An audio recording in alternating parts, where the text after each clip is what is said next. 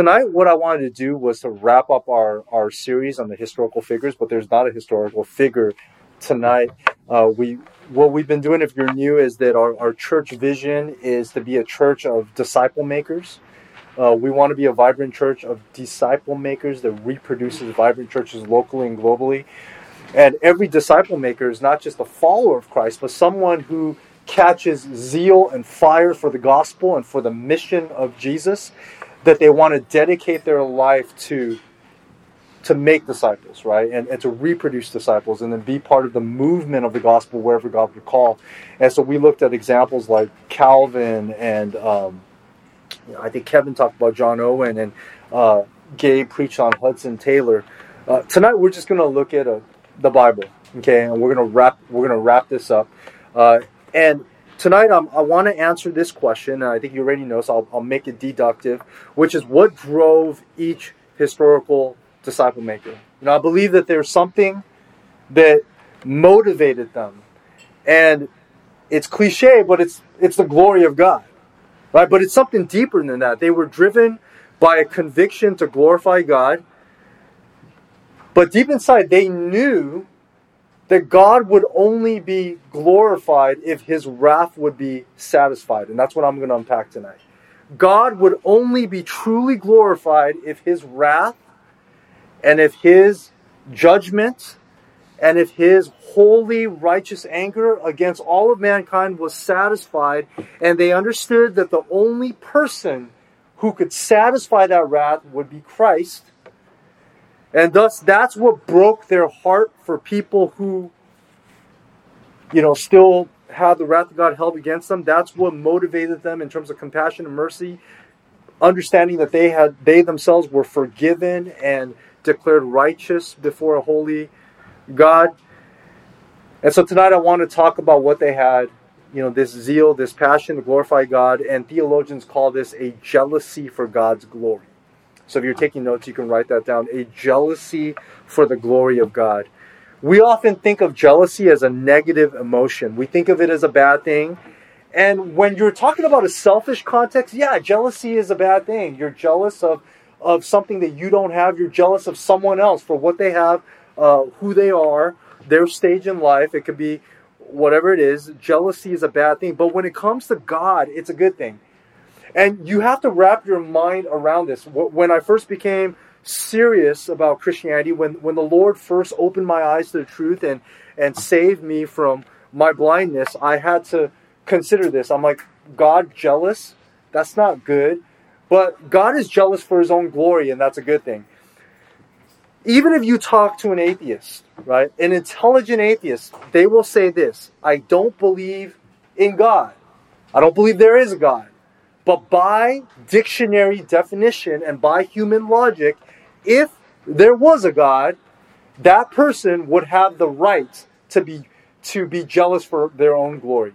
Meaning God, when God doesn't get his own glory, he's the only person who can be jealous. And, and he can look around and he's like, I created the human race and they're worshiping all types of things and stuff and people and idols, and God is jealous for worship. He wants people to worship him. And there's only one person in the world who has that right. And by definition, if if there is a God, that God by by essence has the right to desire worship. That's the essence of being a God.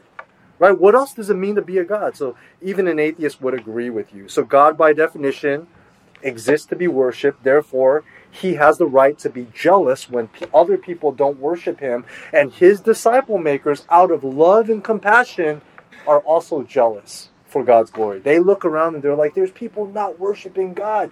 And they if they understand mercy, their reaction is not, God, crush them, right? That's not the right response. But their hearts begin to break and they say, God, there's people out there on the mission field who don't know you. They're not worshiping you. They're worshiping. They, they think that life is all about money and they're dying. They think that life is all about pleasure and sex and their souls are empty. They need you. You need their worship. God doesn't need it, but He desires it. So then they go out there, like Hudson Taylor or these historical figures, and they, they defend the truth. They go out and help people understand the purpose and, and, and the meaning of life as laid out in the Bible and as graciously revealed to them. So that's where we're going to go tonight, but I'm going to go to a, a text that may be familiar for some of you because it's one of my favorite texts. I think I think I've preached it in FCBC before at some point in uh, over the past decade and a half that I've been here or something like that. But uh, maybe it's unfamiliar because it's in the Pentateuch. It's in the, the book of Numbers. So I'm not good at math. The only numbers that I like are uh, is this one. Okay, so take your Bibles, turn with me the book of Numbers. Book of Numbers is in the beginning of the Bible towards the front end of your Old Testament. Numbers chapter 25, verses 1 to 13. I'll give you a moment to turn there. Numbers chapter 25, verses 1 to 13. Numbers 25, verses 1 to 13. Give you a minute to pull that up.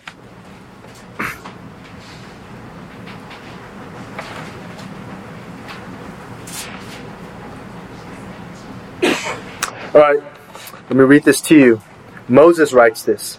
Says, while Israel lived in Shittim, the people, I have to pronounce that in Hebrew, otherwise, you know, I'll get in trouble, right? you guys, so you have your Bibles, you can read that. I did it in English one time and I just read it in English and someone came up to me afterwards. So now I, I read it in Hebrew. I think John has this Hebrew open. It's, it's you know, the people began to whore with the daughters of Moab these invited the people to the sacrifices of their gods, and the people ate and bowed down to their gods. So Israel yoked himself to Baal of Peor, and the anger of the Lord was kindled against Israel.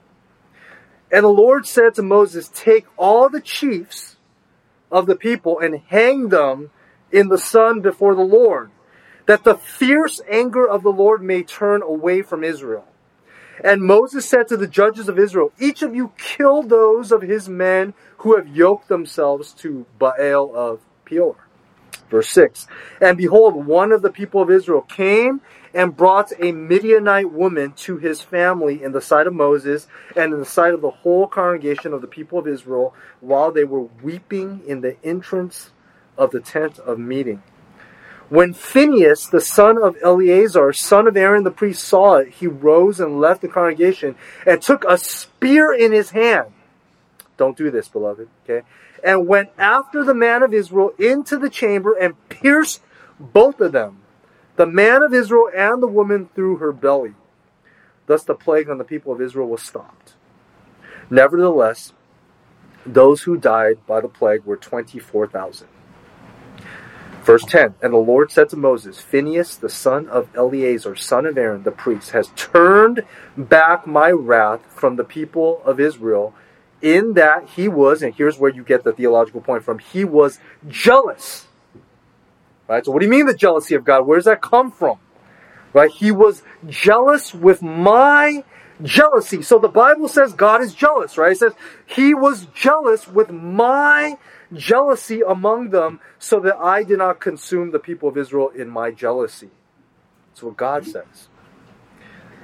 Verse 12 Therefore say, Behold, I give to him my covenant of peace, and it shall be to him and to his descendants after him the covenant of a perpetual priesthood, because, once again, it's repeated, he was jealous for his God and made atonement for the people of Israel. So, Numbers 25 is another account, if, if you're familiar with Israel wandering through the wilderness, it's another account of Israel turning away from God, resulting in God's wrath being poured out upon them. In other words, here's another occasion where Israel should have been killed, not just a few of them, but if you read it carefully, God wanted to just destroy them. Okay? He was going to just kill all of them. Not because they were ignorant, but because they knew God. They had experienced God working for them, but yet they turned to worship other idols, other gods, other foreign gods. And so this nation was going to get terminated by God for their lack of faith. And they would not exist if it were not for, according to this text, one man who was jealous for the glory of God, who made atonement for Israel. We know that ultimate true atonement can only come through Christ. But at this point, God allows Phineas to make this temporary atonement for the people of Israel. So we see the example of God's compassion. But first, let's set this up. Why? So this is all context before I get to point number one. Why is God so angry at them, at Israel? What's their sin? So we got to unpack this a little bit in terms of explanation. The context is in the passage right before Numbers 25, God had defended Israel from Balaam's curse. So there was a curse that pronounced that was pronounced against Israel, and God had defended Israel from this curse. And at this point, Israel should have remembered a few things. One, that God was kind to them, delivering them over and over again. The ultimate story of deliverance is the deliverance from Egyptian slavery, the Exodus event, right? That they should have kept covenant with God because whenever they rebelled against God, it was bad news. They would get conquered, they would get defeated, bad things would happen to them, they would be punished. But whenever they obeyed God and whenever they remember God, God was gracious to them and they experienced blessing. So how easily they would forget though the grace and the mercy and the power of their God. So here in Numbers 25, they fell into heathen seduction, meaning they were being seduced. And yes, this kind of reflects in the culture that we live in. They were being seduced sexually and they were falling into sexual immorality with the Moabites. Verse 1 tells us that while Israel was living in this city, I'm not going to pronounce it, Shittim, right? While the people were living there, the children of Israel began to look at the language that Moses chooses whore. So that tells you their sexual immorality, right? So, so the context, the picture of spiritual adultery, real adultery, but also spiritual idolatry. So it's both adultery and idolatry, both. Okay, both before the Lord. It said they began to whore with the daughters of Moab. Back in those days, Israel was given a specific command that they were they were not to marry outside of the Israelite camp. They were not to marry Gentiles. That was just how it was back then. Okay, God had his plan for that. Now, obviously, God has a heart and desire to reach the nations and and uh, intermarriage is fine, but but but for some reason that was his command to the Jewish people uh, for and the main reason was because often God knew that if the sons of Israel married women from Gentile nations, that they would begin to worship the Gentile gods, that these women would seduce the Israelite men to then worship idols. And that was God's idea, that was his purpose, that was his understanding. And even though he had those laws, Israel constantly, continually failed and, and turn towards both adultery and idolatry. So, considering what Israel up to this point in Numbers, they've tested, uh, consider what they've gone through. They've tested God several times before, and He's unleashed His wrath on Israel. He's unleashed His wrath, uh, reminding them that He is their God, yet they haven't learned their lesson. So, consider that buildup. So, that's why He's so mad that He's like, that's it. This is the last straw. I'm going to destroy you guys. Look at verse, verse 2 tells us that not only were they participating in sexual immorality, but they were worshiping the false idols of the Moabites. And then verse 3 tells us that Israel yoked himself to Baal of Peor. That's a strong word. Right? When you yoke yourself to someone, this is the picture of husband and wife coming together. Okay, you become one with someone when you yoke yourself, right? And so again, there's all the the tones here, there's all of the context here that Moses chooses that, that there's this complete idea of sexual immorality happening. That there's a sexual union or the initiation into some cultic practice with sexuality. When we read this, you know, we're like, that's gross. But when you think about our culture today, this is the culture we live in, right? Because Satan has consistently, consistently used sexual immorality as a way to lure the people of God away from keeping their promises to God and to one another. Right? So verse 3 kind of sets it up how that's how bad it was. Okay? That leads us to point number 1. God wants to destroy them because he needs his glory. God must be worshiped. God is jealous for his own glory. He wants it satisfied and our sins must be atoned for. Is point number 1. Their sins had to be paid for. Now look at verse 3. I'll read it to you once again, verse 3. So Israel yoked himself to Baal of Peor, and the anger of the Lord was kindled against Israel. Right? And when you think of kindled, I mean, I, I, I read that in English. I'm like, this is a weak word. You know, I have an Amazon device called a Kindle, and I love it. Um, no, kindled is just imagine the face of God burning with anger and it's just constantly lighting up with fire. That he's just building up that wrath. It's like adding up wrath. If, if you can imagine, and I'm kind of corny, so so I'm a little older. I used to play Street Fighter, you know, when I was younger, and I just remember when you pull back for the fireball, right? You oh, you know whatever it is, you're pulling back for the fireball, and and I just I, I know it's it's much more terrifying than this, but I just imagine God just like this huge fireball of wrath being pulled back. And and I don't say that to make fun. I mean, just we were all destined for that wrath. And, and that's, it was kindling. It was kindling. It was lighting up, right? And then verse 4 and the Lord said to Moses. So the Lord tells Moses, and I want you to see here that Moses is disobedient.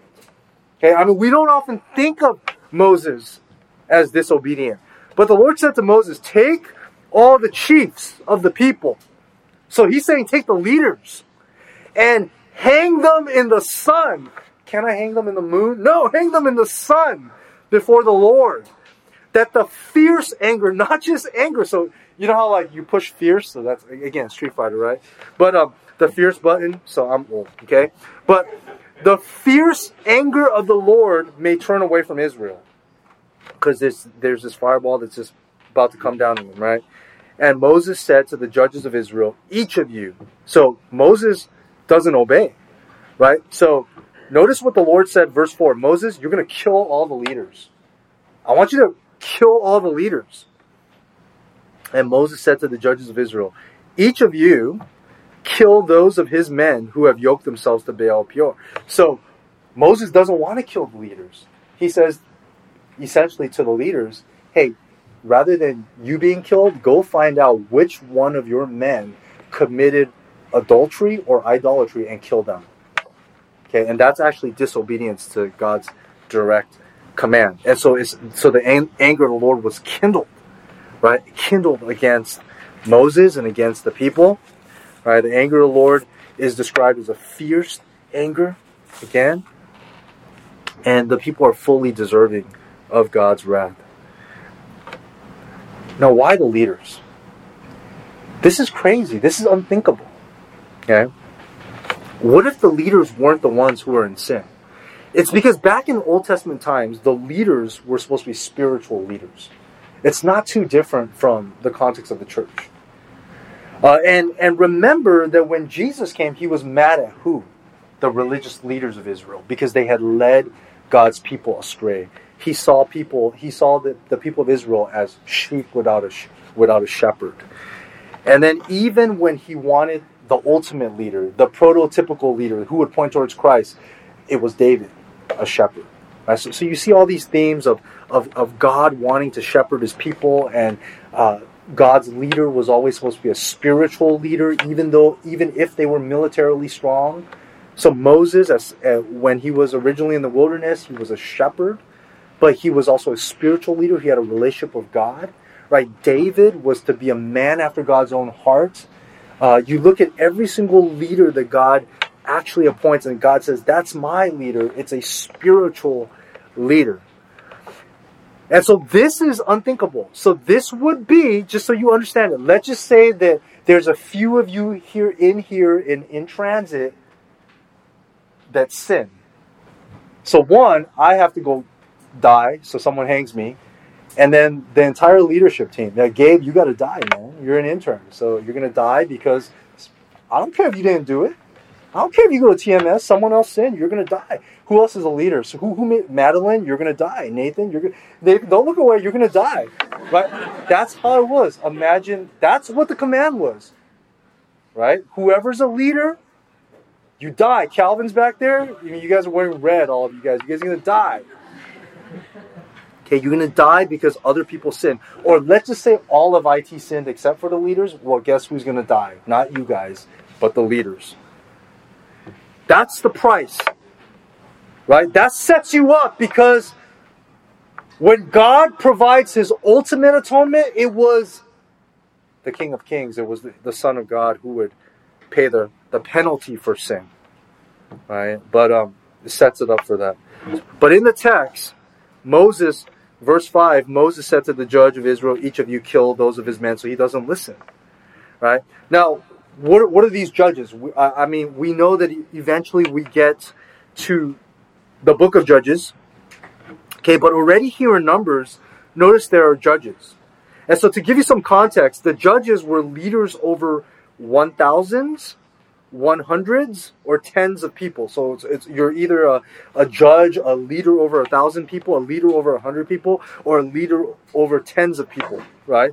And so so then he orders them kill those who have. Uh, he he tells these kind of supervisors or managers like go go go kill the people who have sinned. So the point here is God is still angry, and he gets even more angry because Moses didn't obey to the dime. Right, right, right. So understand, hear the overtones of the gospel. This is impossible for us. This is impossible. It's not fair for the leaders if they didn't sin right? That's how we think. But God is righteous to be jealous, and He He's jealous for His own glory, whether we like it or not. He's jealous for His own glory. And just hear the overtones of the gospel. Our sins, the sin of mankind, must be atoned for, whether we think we're guilty or whether we were the ones who were that bad. You know, what if I wasn't the one having sexual immorality? What if it was someone else? It Doesn't matter. You're a leader, and you die, or you all die. Right? So all of our sins, whether we think we're good or bad, or whether we're actually pretty good people, our sins must be atoned for. Second, God's word must be honored to the dime. And nobody in history could actually keep that desire of God, keep that command, except for Jesus Christ, right? God's word must be honored. And Moses kind of said, uh, honestly, I would have done what Moses did. I would have looked at the leaders and said, hey, I know you guys, I know it wasn't you, just go get the guys who actually did the crime. But God wasn't satisfied by that. Right? God had specific commands. So when God spoke to Moses, he should have obeyed entirely, but he watered down the word of God by altering God's command for the sake of practicality, right? Because it would make sense for guilty sinners to die, not the leaders. What are you going to do without a leadership team? Why would you kill the people who could have been the most faithful? Just doesn't make sense, but sometimes we have to honor God's word even if it doesn't make sense to us. To aggravate things, look at verse 6. It says, Behold, so all of this is happening, right? So so so just just get this. In the background, all the leaders are are, are telling, you know, they're killing people they're trying to kill the people who are crying. Obviously, there's fear going through the camp of Israel. They know they're in trouble. Moses is probably scared and, and trying to figure out what to do. And it says, Behold, look at the brazen hard heartedness of this. Uh, you can call him a nimwit. No, I'm just kidding. It sounds like Hebrew, but it's not, right? But but that's what you would call this guy. Right? It says, Behold, one of the people of Israel came and brought a Midianite woman to his family in the sight of Moses and in the sight of the whole congregation of the people of Israel while they were weeping in the entrance of the tent of the meeting. Are you kidding me? You are getting punished. The whole nation is about to get killed. There's a fireball of wrath coming down at you because of sexual immorality, because you went outside the camp, because you yoked yourself to the woman of uh, Peor and Baal of Peor and the Midianites. And here you're going to have the audacity to just sin right in front of Moses and before the whole congregation of the people and no shame. So that's what he's doing. Okay, so this guy's so hard headed or he's blind and he has no common sense. I mean, you know what I'm saying? I mean, at least go hide. If you're going to be bad, go hide from everybody else. This man has no fear of God. He did this with no shame. He didn't care. He didn't care that people died for their sins, that, that he just witnessed that there were people who got killed because they violated God. He was chasing after his lust, the lust of his flesh. But then in verse 7, verses 7 and 9, there's something that turns God's wrath into mercy. All right, so verse 7, look with me now. It says, When Phinehas, the son of Eleazar, son of Aaron the priest, saw it, he rose and left the congregation, like we read earlier. He took a spear in his hand. Now, we don't do this, okay? You want to be jealous for God's glory? You don't go and stab other people. Um, I'm not making a joke out of it, but there was one man who was already pierced for our transgressions. Okay, um, but he went after the man of Israel into the chamber. So I'm going to explain the context of that, and pierced both of them, the man of Israel and the woman, through her belly. Thus the plague on the people of Israel was stopped. Nevertheless, those who died by the plague were 24,000 people. So 24,000 people died because God put his fiery plague through the camp and the plague was just killing off people. This was God's judgment. Now, later Jewish interpretation, so I, I had to look at uh, the JPS Torah commentary, right? It's a Jewish commentary to understand this context. I mean, what do you mean? Why include this piercing the, the man and the woman through her belly this was one strike. They were uh, committing sexual immorality, and while they were sinning in the act, and Phineas just stabbed them straight through. Okay, straight through. Two people, one spear. Right? Just bam, one time. Uh, and that's how later Jewish interpretation held that Phineas found the two of them in the act of sexual immorality. He was so jealous for God's word, grabbed the bam, immediately upon that, the wrath of God was held back and the plague stopped. That's what the text tells us. So Phineas stopped the wrath of God. He stopped the plague because God saw this act of, as an act of righteous anger. And again, we would never do that today. Right? God, if we do that, God says that's murder. Okay? But for some reason in this context, in this context, God says, that satisfied my wrath. Right? And so there's our points. Our sins must be atoned for. God's word must be honored. But point number three, God's wrath must be satisfied. Right? Someone, something must satisfy the wrath of God. And this again, you hear the you hear the tone of the gospel coming through. Look at verse 11, Numbers 25, verse 11. God says, Phineas, the son of Eleazar, son of Aaron the priest, has turned back my wrath from the people of Israel in that he was jealous with my jealousy. So he had a godly, righteous, it wasn't his own jealousy, it wasn't his own anger. He was jealous. He, he, he, he stood forward. He said, Man, God deserves the glory. God deserves the worship. And, and, and this is so ridiculous and sinful. How can this person disregard our holy God in this way, especially when God's wrath and righteousness is being unveiled in front of us. And so he sheds the blood of, of two people. And that's what God says at the end of verse 11, so that I did not consume. That's what I mean. That's what, when you think of the consuming fire, right? I did not consume the people of Israel in my jealousy. So basically, if you look at all the times jealousy is used here and you, you put it together logically as a as a verse you see god is jealous his jealousy is going to consume the people but when someone else was jealous for god's glory god said that satisfies me and so i'll, relent if you're a disciple maker your heart breaks for people you know that god is jealous for his own glory and the judgment is coming and when you look at someone, you say, you know what though? I need to share the gospel. I need to help this person grow. I need to confront, I need to address this issue. I need to walk with this person. I need to tell them about Jesus. And if I tell them about Jesus, and if, if they have Christ, and they come to Christ, and Christ stands between them and God.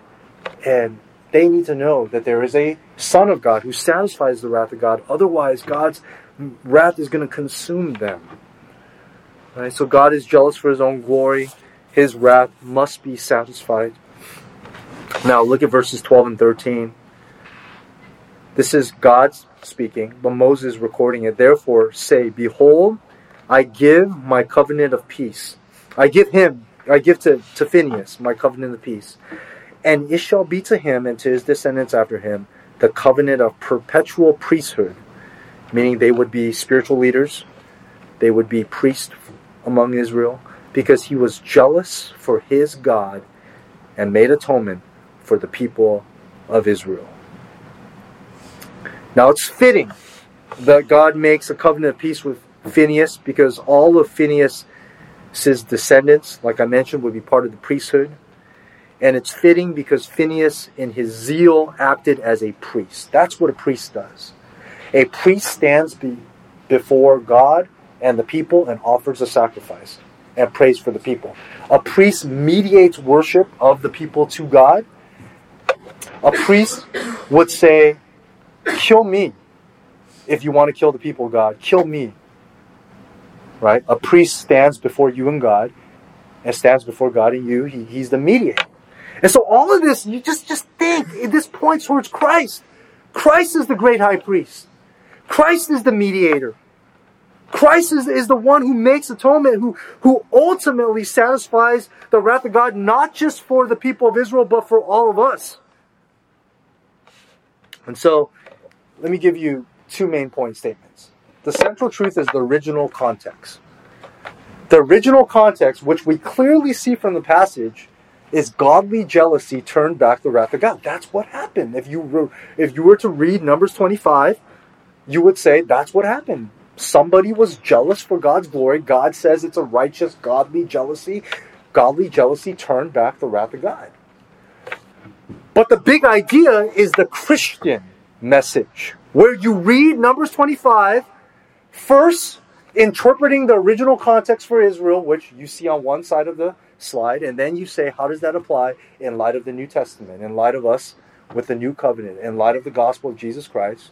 And that would be only the blood of Christ can satisfy the wrath of God.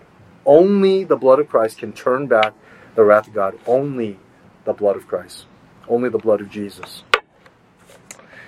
And so, based on that, there are three implications that we can clearly take home today for New Testament Christians. Three implications. And implications lead to applications.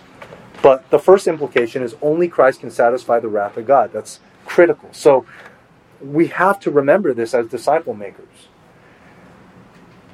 That it's not about us. Right? It's not about anything we can say. When when when we disciple people our goal is simply to spur them and to push them towards Christ. Whether you're a parent, uh, you can't believe truly for your child, right? You can't get into your child's heart and believe for them. Same thing for your friends, for your loved ones. You can't get into their heart and believe for them. You actually don't know what they're thinking or feeling genuinely, only God sees. So the best thing you can do is push people towards Christ. Uh, the other thing is we need to remember sometimes disciple makers you get discouraged because because you know I get it. Like you try to fix people. Look, you and I we can't fix people. Only Jesus can make people whole. Right? Only Jesus can make people right. I'll tell you two practical illustrations you've been praying for me now.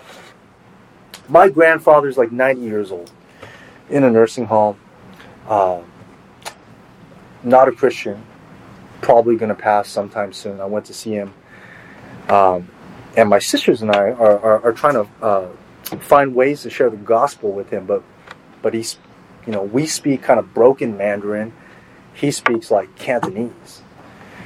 And uh, my grandma and, and, and my mom are, are probably like, hey, hey, you know, give him peace. Let him let him rest in peace. Don't bother him and and because of this language barrier and because of the my my family's not that close, you know, uh, my sisters and I are trying to say, how do we uh, sneak in there without telling my parents and to just drop the gospel to him? You know, I mean, I can't just bring Pastor Wilson in there with my with everybody there. They're gonna be, like, who is this guy? We were told you get right.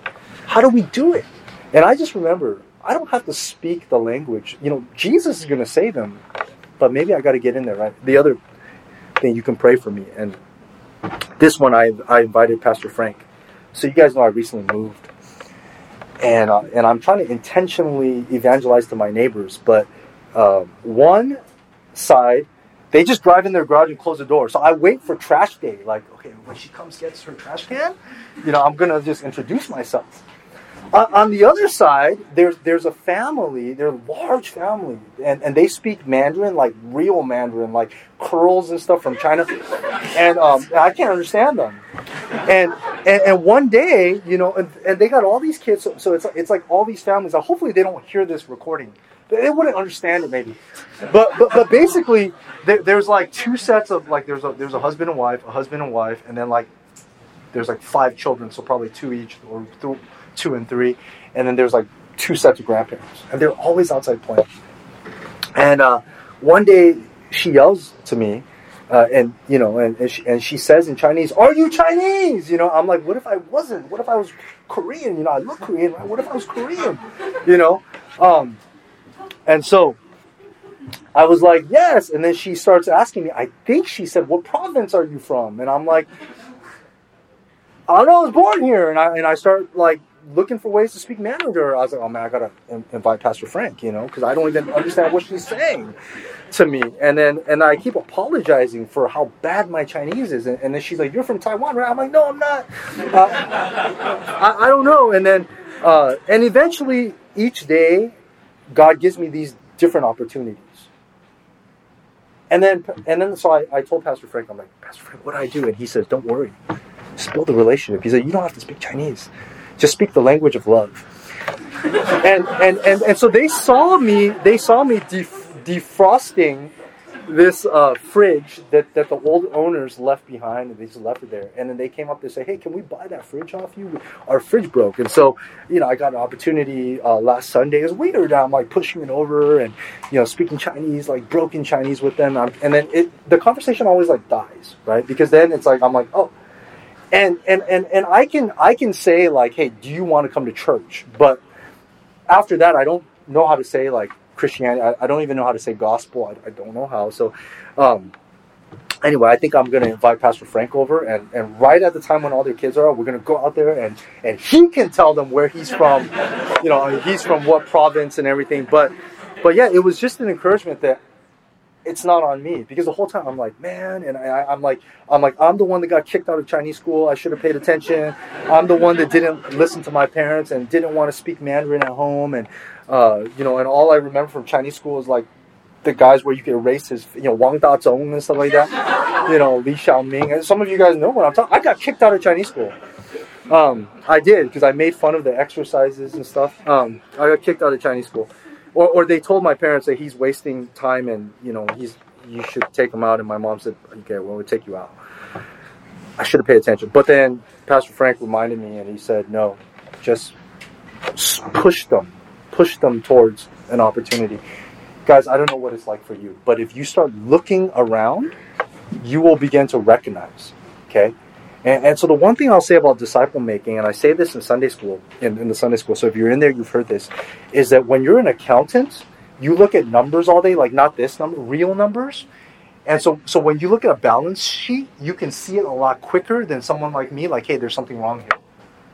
Okay. But if you're not an accountant, you probably look at that and you have to go pay an accountant. Say, hey, can you can you look at this? Is this right? If you're a structural engineer, are there any in here? Okay, I, I have my friend's an engineer he'll go into a house and he'll be like, yeah, that's not sound, or that wasn't done right, or that could be better, right? And I just don't have those eyes.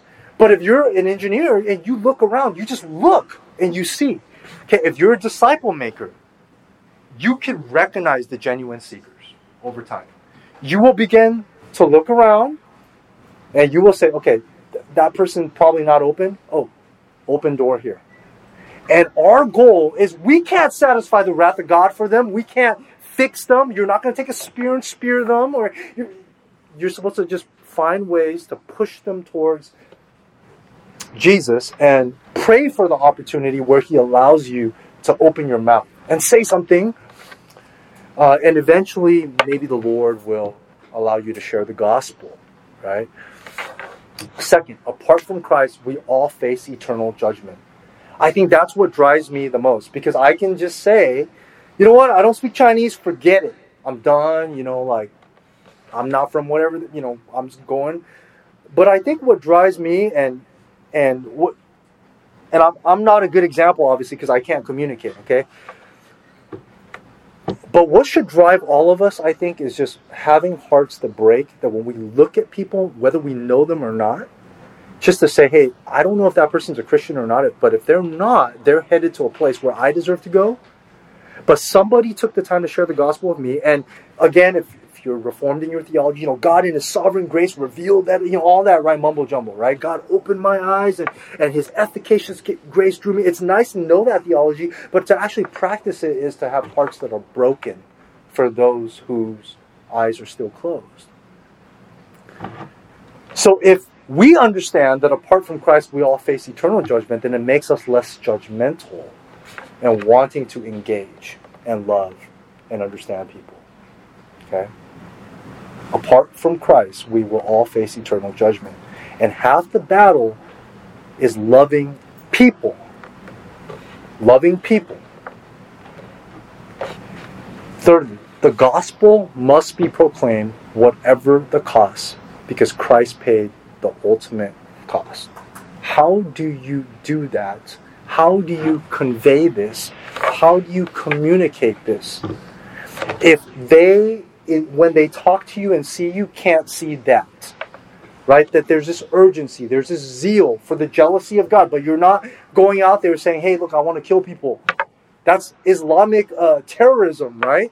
If, you know, and, and I'm saying that the, the extremists if you say that. If you say, hey, if you don't believe what I believe, then you deserve to get speared. I, don't think that's our message. That's none of us would go out that way. But the gospel must be proclaimed, whatever the cost, because there is a penalty penalty to be paid, and Christ paid it. How do they see that? And so I mentioned this on Sunday. I'm going to mention it here. I mentioned it in my disciple in the disciple making Sunday school class. You have to genuinely care about people. Okay, we give you two practical examples recently, um, I had the opportunity to, to, be talking about Christianity with an unbeliever, and rather than just throwing what I believe on that person, I, I asked them, and, and, and it took a while for them to explain to me. So I actually didn't get to say what I wanted to say in terms of what I believe, but but but but I asked, well, what do you believe? About this certain topic and what's your view worldview and why do you believe in this? And then that person said afterwards said hey um, actually I, am surprised you kind of asked that because most pastors or most christians just want to tell us what they believe and whenever i even try to it was a she it was a context of a couple that i was talking with she says you know whenever i try to say what i believe i'm just told i'm wrong and i'm shot down and of course, in my head, I'm I'm like, yeah, you know, what you believe is wrong. But but in my heart, I, I was like, no, I genuinely want to know what you believe, right? Then I was uh, meeting up with an, with another brother who is trying to reach his phone, and our conversation was about aliens, right? Because in that context, right, even if a person says to you, hey, I believe that we were left behind by aliens. Our job as disciple makers, before we get to saying, hey, you're dead wrong, is to actually give the whole Starbucks session or whatever it is to say, hey, why do you believe that? How did you come to believe that? And genuinely care to listen without judgment. And maybe when they share, they will share something and give you some insight as to where they are. And maybe a door will open for you to present the gospel. Right? So, these are the implications. If we understand, number one, we understand that we can't fix people, we can't save people, we can't stand in front of people. Only Christ can satisfy the wrath of God, and we need to spur them on towards Christ. But what motivates us is understanding that, that he, He's the only Savior. Secondly, apart from Christ, we will all face eternal judgment. If we understand that, that pushes us, right? To say, to look at people and say, hey, I, I gotta find a way to let them know about Jesus, even if it's minimal, even if I just do a little bit, and and and but it's really God who's going to take it. And thirdly, the gospel must be proclaimed. But in our world, to proclaim the gospel, we do have to listen first. If we simply go out proclaiming, sometimes they're like, why should I listen to you? Listen to them first. Ask them what they really believe. And as funny or as wild as it seems, genuinely love them and care for them. And it has to be genuine. And that's why if you love God, you will love people. And if you love people, people will, will want to ask you, hopefully, about Christ. And then you can say Christ paid the ultimate cost for our sins once you begin to talk about that. Okay? Here's your discussion questions. The first one is just the context. You know, sexual sin is one of the ways Satan tempts God's people from keeping their promises to God and others.